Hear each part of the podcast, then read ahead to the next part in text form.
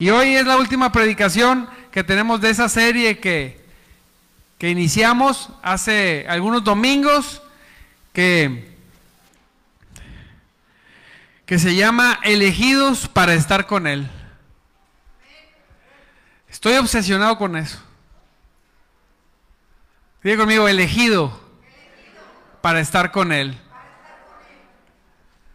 Elegidos para estar con Él. Imagínense cuando estábamos en la primaria, hacían equipos de fútbol y, y todos estaban ahí. A ver quién se escogía, a ver, ¿quién escoge? A ver, los líderes, ¿verdad? Los líderes no eran los más fuertes, no eran los, más, los mejores jugadores, eran los más fuertes. Porque todo, es, todo era a través de la fuerza. No de jugar fútbol bien, sino de que yo te gano y si no... Y los líderes, los más fuertes, siempre elegían. Y siempre había el que se quedaba. Y yo, um, de portero. Tú de portero. ¿A quién le pasó eso de los varones? Como yo era el que elegía, entonces me tocó mandar a varios de portero muchas veces. Pero lo que quiero decirle es que qué bonito era ver el quien, tú, ah, yo, ¿de qué? De esto. Bueno, en Cristo, todos los despreciados son los que Él quiere. Los despreciados por el mundo, los que van siempre de porteros. Dice la palabra de Dios que de los despreciados tomó Dios para avergonzar a los sabios. ¿Eh?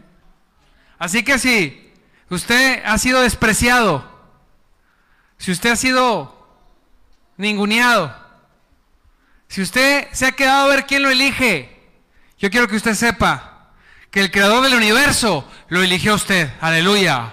Apláudele a Cristo porque Él vive y es verdad.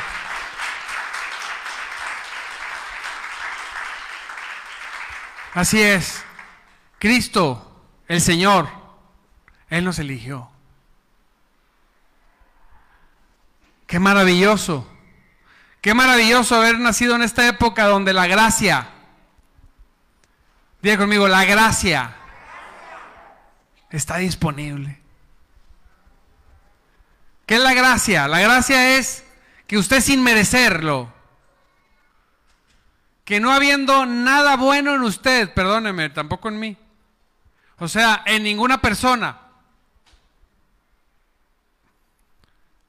siendo despreciados, estando allá como ovejas sin pastor, contrarios a Dios, enemigos de Dios, así dice la Biblia, destituidos de su gracia. El Señor nos volteó y nos vio en esa condición. Y en lugar de poner su pie, que es lo que merecíamos, poner su pie sobre nosotros y aplastarnos por la eternidad, abrió sus brazos y dijo, vengan a mí todos los que estén trabajados y cansados y yo los haré descansar. ¿Eh? No se goza, gócese. ¿Quién vive?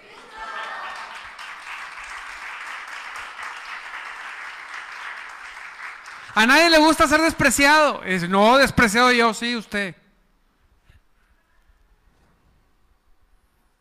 De ahí nos tomó Dios. De ahí nos tomó Cristo.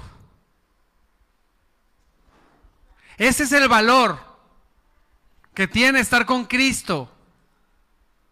Que siendo quien somos o quien fuimos, a los ojos de Él, no a los tuyos ni a los de tu mamá, porque las mamás, no, mi hijo es muy bueno. Para tomar caguamas. ¿Sí? Es muy bueno, pero no estamos hablando de lo que diga la mamá del hijo, sino lo que dice Dios, que es el estándar, la perfección. El único donde no habita variación alguna. La luz Diga conmigo, inaccesible. Así es. Él, lo único que vio en nosotros fue el peor de los pecados, la independencia de Dios. Y, y lo sigo y lo vuelvo a decir, le digo, Señor, y nos rescataste. Qué misericordia. Por eso dice la palabra que Él nos eligió para estar con Él. Mire, cuando decimos no tengo tiempo, ¿verdad? Hablaba mi esposa de eso. Es el acto humano más sinvergüenza que puede existir. Decirle a Dios, no tengo tiempo para ti.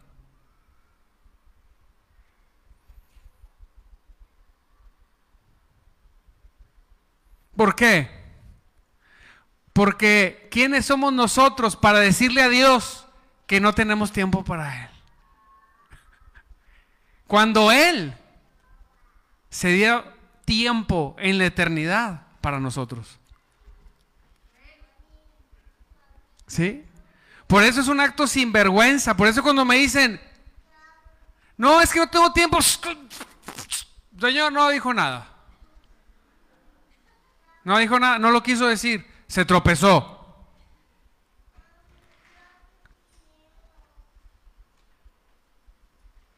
Es un acto ególatra. Es tan ególatra y tan egoísta y tan y tan yocéntrico que concluimos en nuestra mente que el estar con nosotros haciendo nuestras cosas es más importante que estar con aquel que extendió su mano sin tener que extenderla para salvarnos, para guardarnos, para sanarnos, para liberarnos. Aleluya. Y cuando vengan esos pensamientos satánicos y diabólicos que le digan que no tiene tiempo, repréndalos en el nombre de Jesús. Todo pensamiento, toda idea que ponga, que llegue a mi mente para poder yo concluir que no tengo tiempo. Diga conmigo, lo reprendo. Diga conmigo, espíritu mentiroso. Dígalo, espíritu mentiroso. Fuera. Dígalo, fuera. Así es. En mi vida no. En mi vida no. En la tuya tampoco. Diga, sí tengo tiempo. Sí tenemos tiempo. Aquí estamos. Aquí estamos. Estoy seguro que todos, yo tengo, pues conozco la vida casi de todos y sé que conozco casi de todos sus problemas. Porque me los cuentan. Entonces yo sé que todos tenemos problemas. Pero hoy estamos aquí. Hoy no fuimos vencidos. Hoy no fuimos derrotados. Hoy logramos estar aquí. Logramos venir a buscar de Cristo. Venimos a, a, tomar, a asiar de Él, a asirnos de Él aunque sea el borde de su manto, como dice la palabra. ¿O no? Estamos con Él.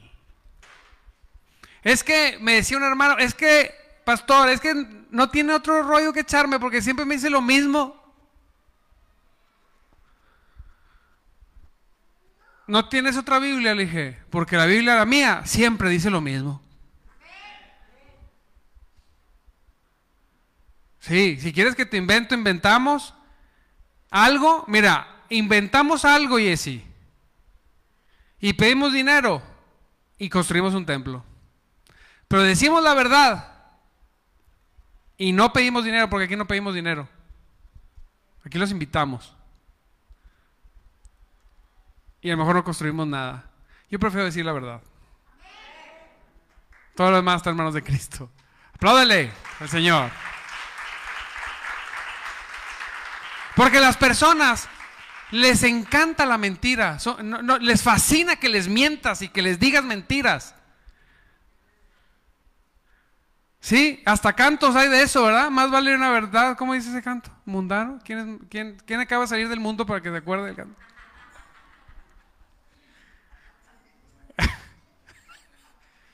que más vale una mentira, según esto, ¿ah? Que una verdad. Eh, sí. A puras mentiras. Y todos bien felices. Oh, no. Sí.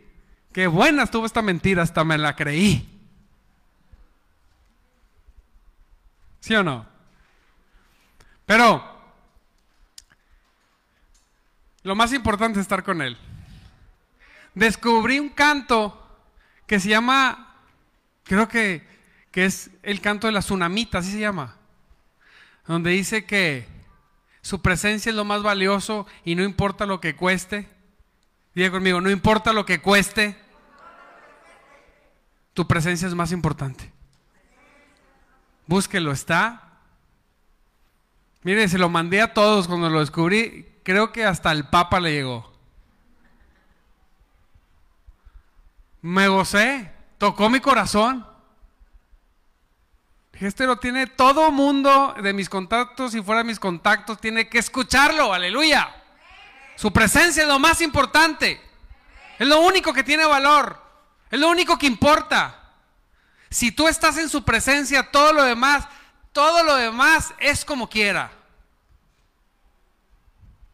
Y hemos visto eso y vimos varias palabras, vimos el privilegio de estar con Jesús, caminando junto al Cordero de Dios, crucificados con Cristo, juntamente con Cristo y ahora resucitados con Dios, con el Hijo de Dios. Pero qué importante es morir en el Señor. Dice la palabra de Dios que si el grano, si el grano no cae a tierra y muere, no da fruto. Y yo ponía un ejemplo de una semilla, un frijolito. Mis hijas están haciendo un experimento y agarraron un frijolito. ¡Qué increíble! ¡Qué increíble! Agarre un frijolito. Yo sé que ya lo hizo, pero vuélvalo a hacer, como la palabra. Agarre un frijolito, compra usted una bolsa de frijoles en cualquiera de los que vaya a comprar. La bolsa de frijoles que usted le dé la gana. Agarra un frijol, lo mete en un algodón y le pone agua y le sale una ramita.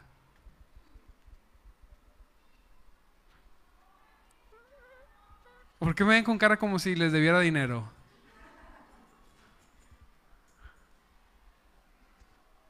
Es maravilloso.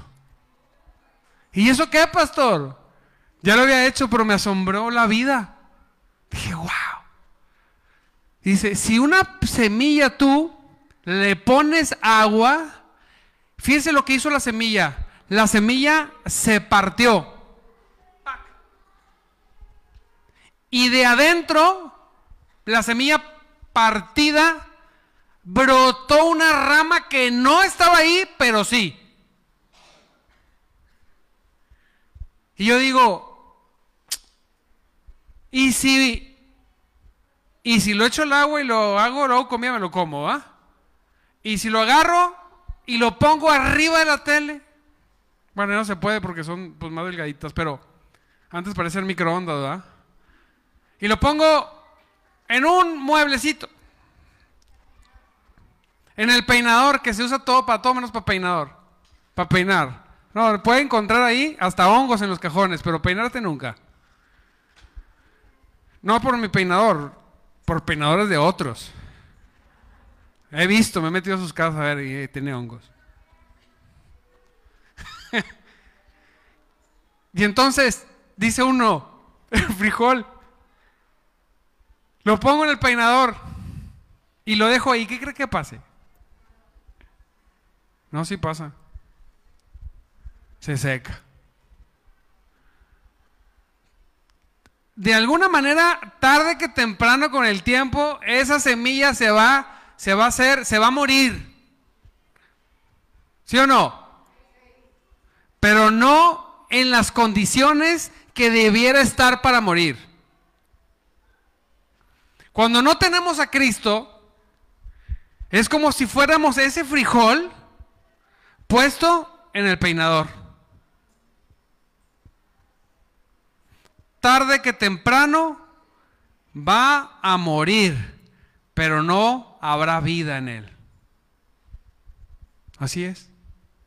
Porque la paga del pecado es es Así es. El regalo, el pago por andar en el sin Cristo es muerte. Física, obviamente, pero lo más tremendo es espiritual. A ese tema a nadie le gusta traer una predicación con todo eso, pero porque dice la Biblia. Nosotros no podemos ofendernos de eso porque nosotros somos salvos. La palabra fuerte sobre ese tema es para salir corriendo a predicar el Evangelio a quien respire. Y entonces, mire, esta semillita tan bonita, fuera de las condiciones, termina muerta, podrida, seca, o como quiera llamarle, pero improductiva. Pero cuando usted agarra esta semillita y las pone y la pone a morir en las condiciones adecuadas, en este caso algodón y agua. Diga conmigo, algodón y agua.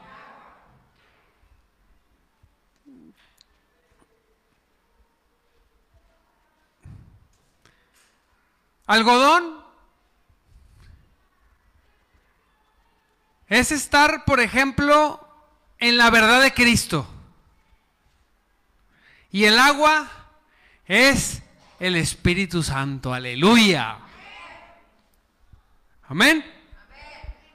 Y cuando usted está en esas condiciones, cuando usted se, se introduce a esas condiciones, en esas condiciones, y le voy a decir que me gusta decir esta palabra, genuinamente, porque hay mucha falsedad, ¿verdad? Hay unos que le hacen de muertito y parece que sí.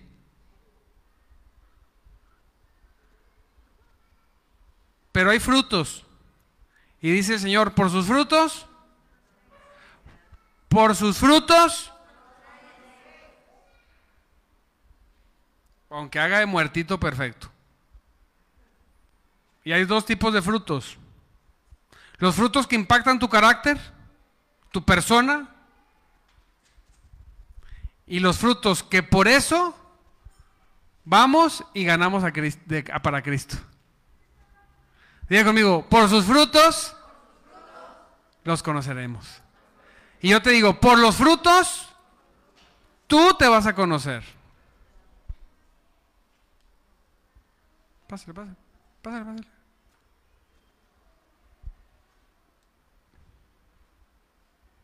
Por los frutos. ¿Sí? Y entonces dice que para dar fruto, ¿Quién quiere dar fruto? Yo quiero dar fruto. Y no poquito. Hay 30, 60 o 100. ¿Quién quiere dar fruto por 30? ¿Por 60? Por 100. Así es. Cuando cae la semilla en buena tierra, produce fruto a 30, 60 y a 100. Hay cristianos de 30, de 60 y de 100. Yo, como me gusta lo mejor, quiero ser de 100. Amén. Y cuando esa semillita se pone, se rompe y sale, usted puede agarrar, si usted le sabe, eh, creo que la palabra correcta es botánica, o no sé, pues, ahí soy ignorante, pero si usted, como quiera llamarle, es así como Priscila que le gustan las plantas, como mi mamá quizá, también que le gustan mucho, no sé qué otra mujer le gustan, porque a todas las mujeres les gustan. Y usted la agarra y esa la pone en condiciones adecuadas todavía y le sabe, hasta bolsas de frijoles le da. ¿Sí o no? Da mucho fruto. La cuestión es que tenemos que morir en Cristo.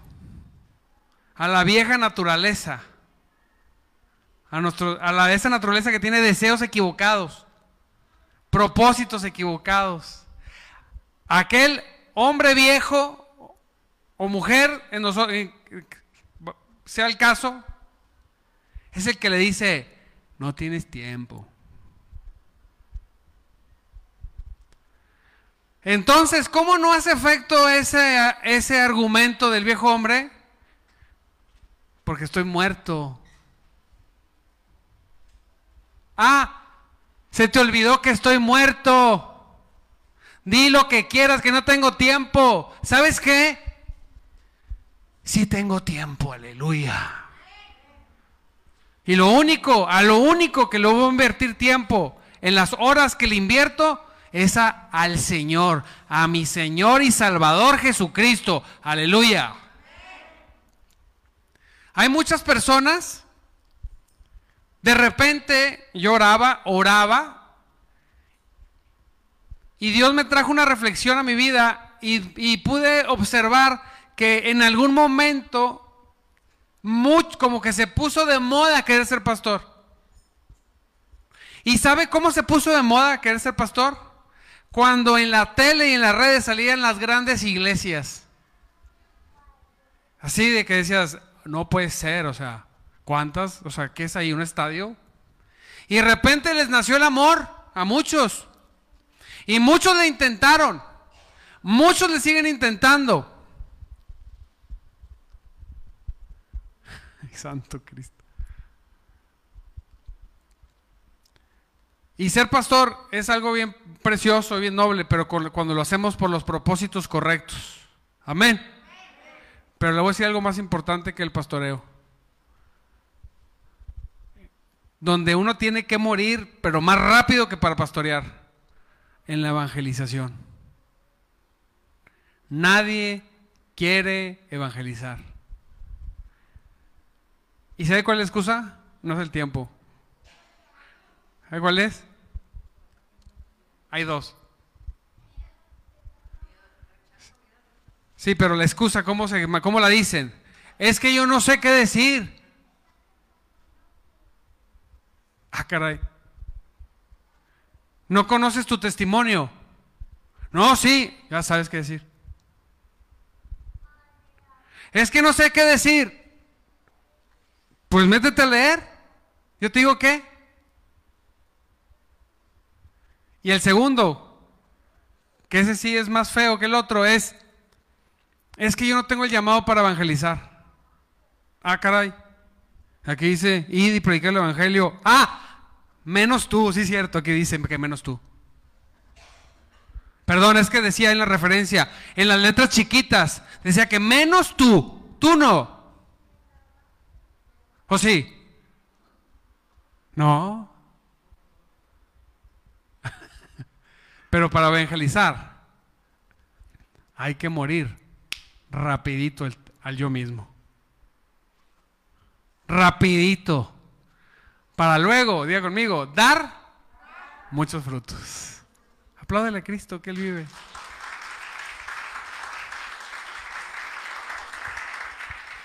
¿Por qué no lo hacemos? Porque no hemos muerto. Cuando digas, ¿por qué? ¿Por qué? No puedo, o sea, ¿Por qué no puedo ganar a nadie? Porque no estás muerto, no te has muerto en Cristo. No estás, Colosenses 3.3, esto lo vamos a ver aquí. No te has escondido en Cristo, porque moriste en Cristo, no te has escondido en Él. Esa es la única. Me gocé de alguien que me mandó un audio que pude ver en su audio. Salvación por tomar en cuenta las cosas más sencillas. Más sencillas. Salir y asombrarte por ver lo que está pasando, lo, que hay afuera. Diga salvación. Me gocé porque vi salvación.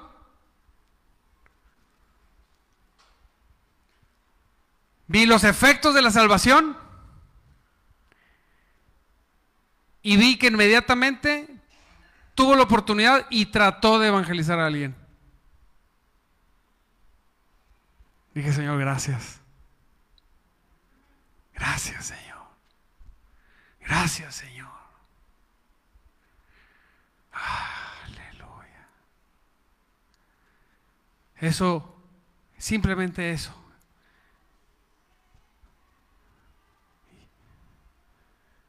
Ya hizo válido todo. Amén. Hágalo. Colosenses 9, perdón, Colosenses 2, del 9 al 15, fíjese cómo dice. Pues en Cristo, pues en Cristo, habiendo, perdón, pues en Cristo habita toda plenitud de Dios en un cuerpo humano. ¿Qué habita en Cristo? ¿Qué es la plenitud? Todas las características. ¿sí? Por ejemplo, un ejemplo, hermana.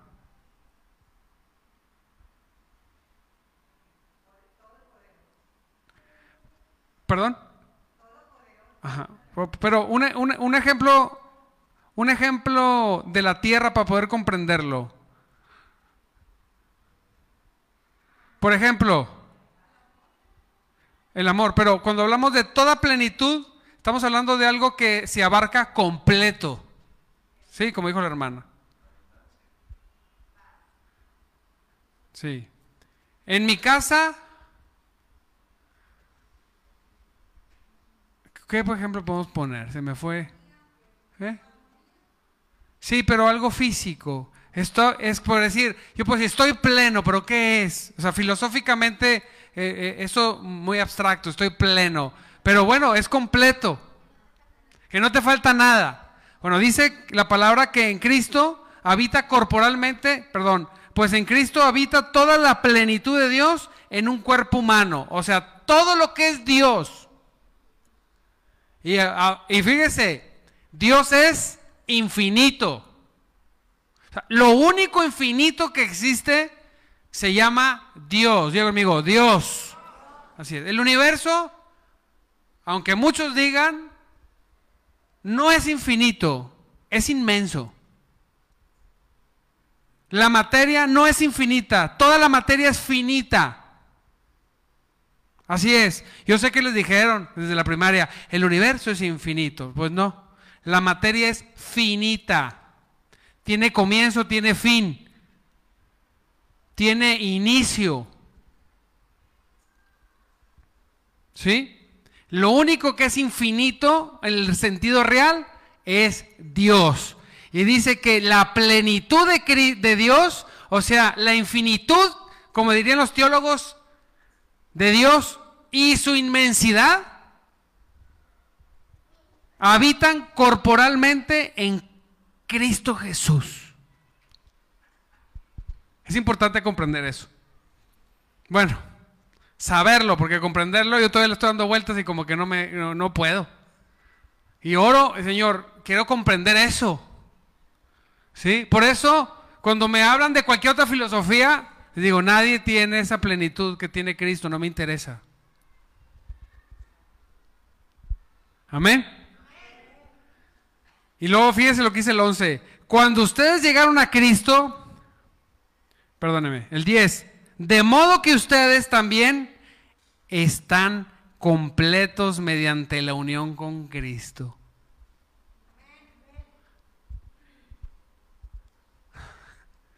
¿Quién vive? En Cristo habita la plenitud. Y yo por estar unido con Cristo estoy completo. ¿Qué te falta?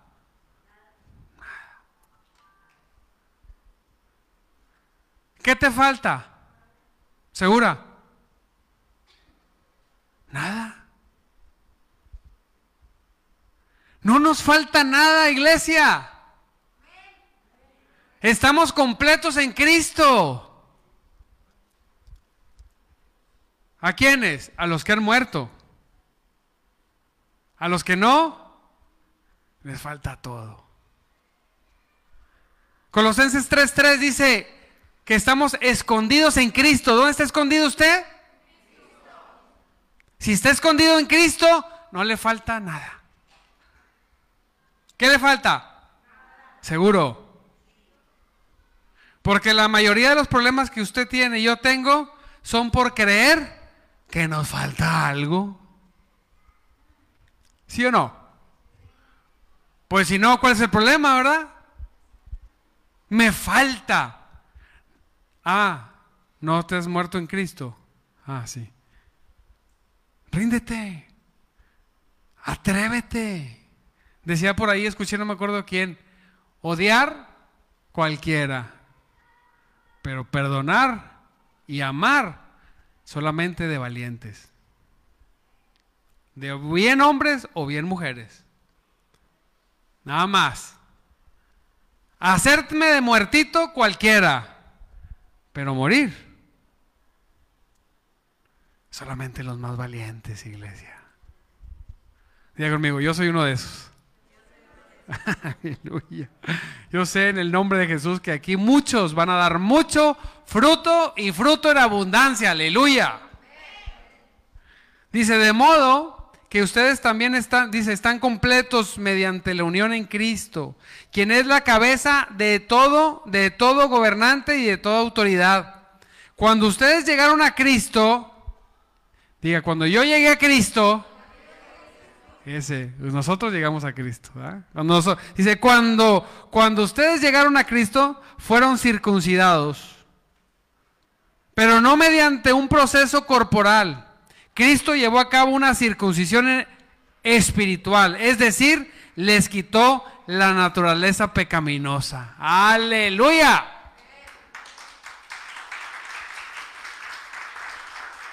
Si alguien no sabe qué es la circuncisión, porque a veces sabe, bueno, el hombre nace con una cosa que se llama prepucio en sus partes nobles y, pues lo cortan ese pellejito y ese, al cortarlo, esa es la circuncisión, para no ser muy gráfico, ¿verdad? Y así se le complica, pues saliendo aquí Google. Entonces, parte del pacto, que era para estar bajo el pacto de Dios en el Antiguo Testamento era que los hombres se, circuncidaban al octavo día, los papás lo llevaban y lo circuncidaban y entonces ya lo hacían miembro del pacto, más o menos. No quiero verme ni muy histórico ni muy teológico, pero es más o menos lo que pasaba. Y entonces en ese tiempo, pues el pueblo de Dios que decía, ¿eres circunciso o no? ¿Circuncidado o no? Qué, qué difícil, ¿verdad? Porque, a ver, ¿Qué? ¿Qué quieres ver? ¿Estás loco qué? Sí soy. ¿O qué? No, no quiero ver. Pues si no, ¿cómo se dan cuenta, verdad? Característica número uno, estaba escondido. De buenas. Así, la circuncisión del corazón está escondida en el corazón. Y podemos decir que somos y no ser, pero el que no es sabe que sabe que no lo es. Pero el que es, sabe que sabe que lo es. Amén. Dice, es decir, le quitó la naturaleza pecaminosa. Esa, eh, fíjese, ese pedacito de nosotros es fuera. Díganme, fuera. Así es, se quita. Pues ustedes fueron sepultados con Cristo cuando se bautizaron. Bautizos, ¿eh? Se van a bautizar. Y con Él también fueron resucitados, aleluya, para vivir una vida que nueva. ¿Cómo? Nueva. No podemos vivir con las mismas cosas. No es que yo siempre he sido así nueva. New. ¿Eh? En francés, ¿cómo dice nuevo? Así. Nuevo. Nuevo. ¿Sí? ¿Y sabe qué es lo que se manifiesta en la vida resucitada primeramente. Diga conmigo, ¿qué? Hacemos una pregunta, decimos, ¿qué? Victoria. El que ha nacido en Cristo tiene victoria, aleluya.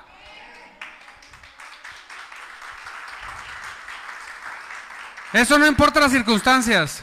Tengo victoria en Cristo. Yo tengo victoria en Cristo que me, que me dio la victoria. Yo soy, no, no, no, no. Yo soy más que vencedor por aquel que me amó, aleluya.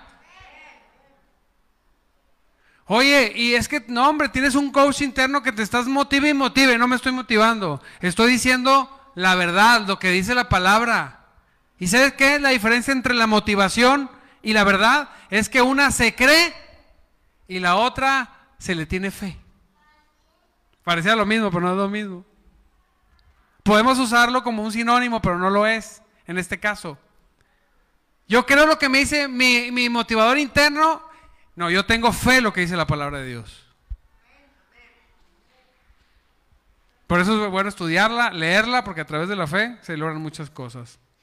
Ese es otro tema. Luego dice, pues ustedes fueron sepultados, bueno, eso ya. Ustedes estaban muertos a causa de sus pecados y porque aún no les había quitado la naturaleza pecaminosa. Entonces Dios les dio vida con Cristo. Diga conmigo, con Cristo. Al perdonar todos. ¿Cuántos? ¿Cuántos? Nuestros pecados.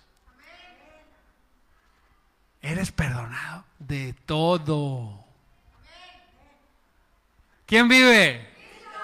De todo. De todo, pastor, de todo. ¿Quién perdonó? Así es, estoy libre de eso. Por eso yo me hago perdonador también. Ay, más difícil. Si yo fui perdonado de todo, está bueno, hombre.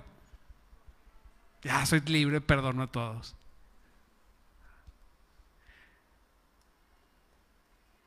Dice, él anuló el acta con los, él anuló el acta con los cargos que había contra nosotros y la eliminó clavándola donde? Cuando el enemigo viene y me, da una acusación, le digo, le hago, ¿eh? La cruz, la cruz. En la cruz. Ahí fueron clavados todos mis pecados. Y ahí fueron clavados todos, todas mis acusaciones que tenía la ley contra mí. Ahí fueron clavadas todas. Y yo estoy muerto ahí juntamente con Cristo ahí. Y ya no vivo yo, sino que vive Cristo, vive en mí. Amén. De esa manera, desarmó a los gobernantes y a las autoridades espirituales, los avergonzó públicamente con su victoria sobre ellos. ¿Dónde? Así es. Así que, si morimos, también resucitamos. Y yo les digo, vivan, disfruten de esa nueva vida. Miren, a veces venimos de tener años, hablaba con una persona y me decía, es que ya quiero que cambie las cosas. Y digo, a ver, no, Dios, o sea, tienes 54 años, 55 años viviendo en el pecado. Llegas una semana, dices que te rendiste a Cristo y ya quieres que todo cambie. Pues si no es McDonald's. No, pero algo te voy a garantizar. Si, si permaneces, todo va a cambiar. Aleluya. Si permaneces, todo va a ser diferente. Gloria a Cristo. Si, si, prevaleces ahí, dice,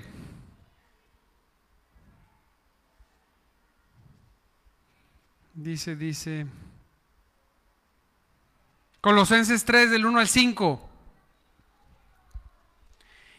ya que han sido resucitados a una, a una vida nueva con Cristo, pongan la mira en las verdades del cielo. ¿Me ayudas, por favor? Donde Cristo está sentado en los lugares de honor, a la derecha de Dios. Piensen en las cosas de dónde. Piensen en qué. Así es. Piensen en las cosas del cielo, no en las de la tierra, pues ustedes han muerto a esta vida. ¿Han qué? Y su verdadera vida está escondida ¿dónde? En Cristo Jesús. Desde ahí, desde Cristo, inicia la resurrección y la victoria en tu vida presente. Voltea al de tu lado dile, permanece, díselo. Voltea por un lado dile, eh, permanece.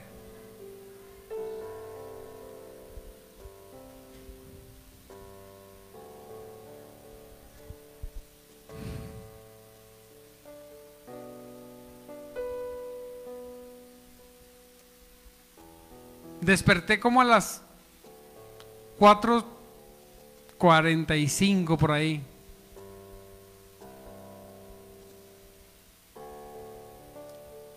Estaba muy cansado. Y cerré mis ojitos tantito y dice, ay, tantito. Siempre le hago así y lo ya, ¡pum! ¡Pum! Entré en un sueño. Y iba en un barco grande. Nunca me he subido un yate. O sea, de esos cruceros. Pero más o menos era grande. Inmediatamente iba el barco como que muy rápido. Como, como a toda velocidad. Y era, estaba oscuro. Y se veían cosas que pasaban como si fuera, como si el barco fuera en una calle, bien raro, pero era el mar. Y se veían cosas que pasaban rápido, como luces casas, ventanas, como si fuera así, ¿no? Como si fuera bien rápido. Iba bien rápido, rápido, rápido, rápido. Y, la tormenta comenzó con todo cada vez más fuerte, más fuerte. Y entonces el barco comenzó a hundirse, hundirse, hundirse. Al grado que todos los que estábamos ahí, algunos, muchos de ustedes, estábamos ahí. Y estábamos todos aterrados porque cada vez se hundía más el barco. No se estaba metiendo agua, pero sabíamos que el barco se estaba hundiendo. Como el pasaje. Iba rápido. Pum, pum, pum. Y de repente algo me impulsa en el sueño, decir, no, yo tengo que salir de aquí. Y me dirijo por un pasillo y hay una escalera y hay dos hermanas llorando en la escalera sentadas. No, nos vamos a morir. Y yo digo, necesito salir. No, no sale, necesito salir. Y entonces pues pasé por arriba de las hermanitas, perdón porque pisé una. Me agarró y tuve que decirle, suélteme aquí. De bueno es que era un sueño. Y me agarro en las escaleras y abro como una escotilla. Era como una tabla así larga, pero la 15 como la quité.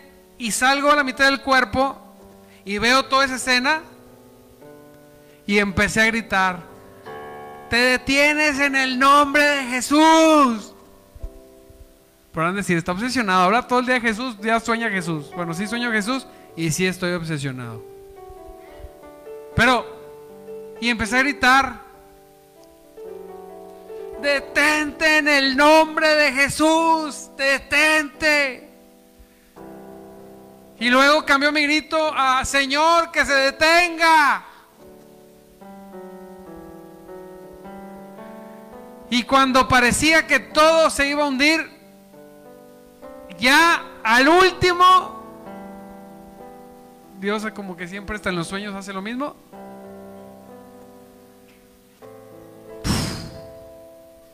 Se hizo una gran bonanza, como dice la palabra en su pasaje.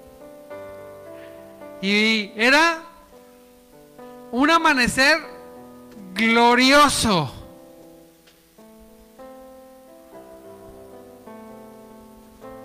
Y Cristo estaba danzando sobre las aguas.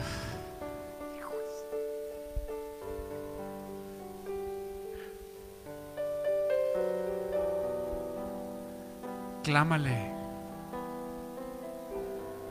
Él está danzando sobre las aguas. Ten fe. Es lo que puso cuando abrí mis ojos.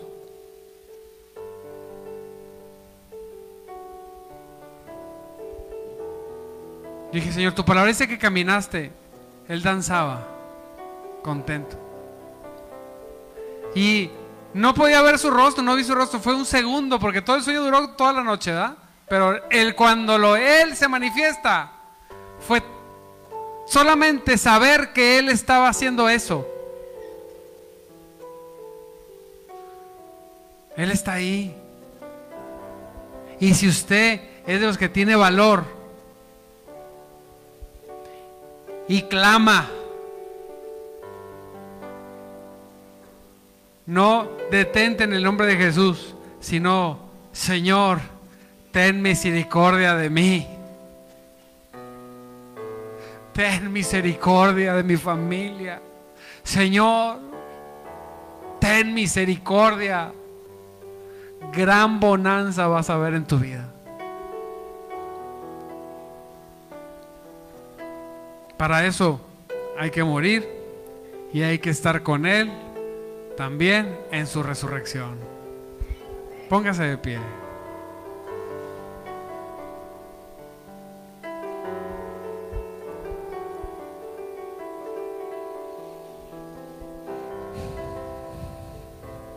Yo sé que Dios habla a través de sueños también. La palabra lo dice.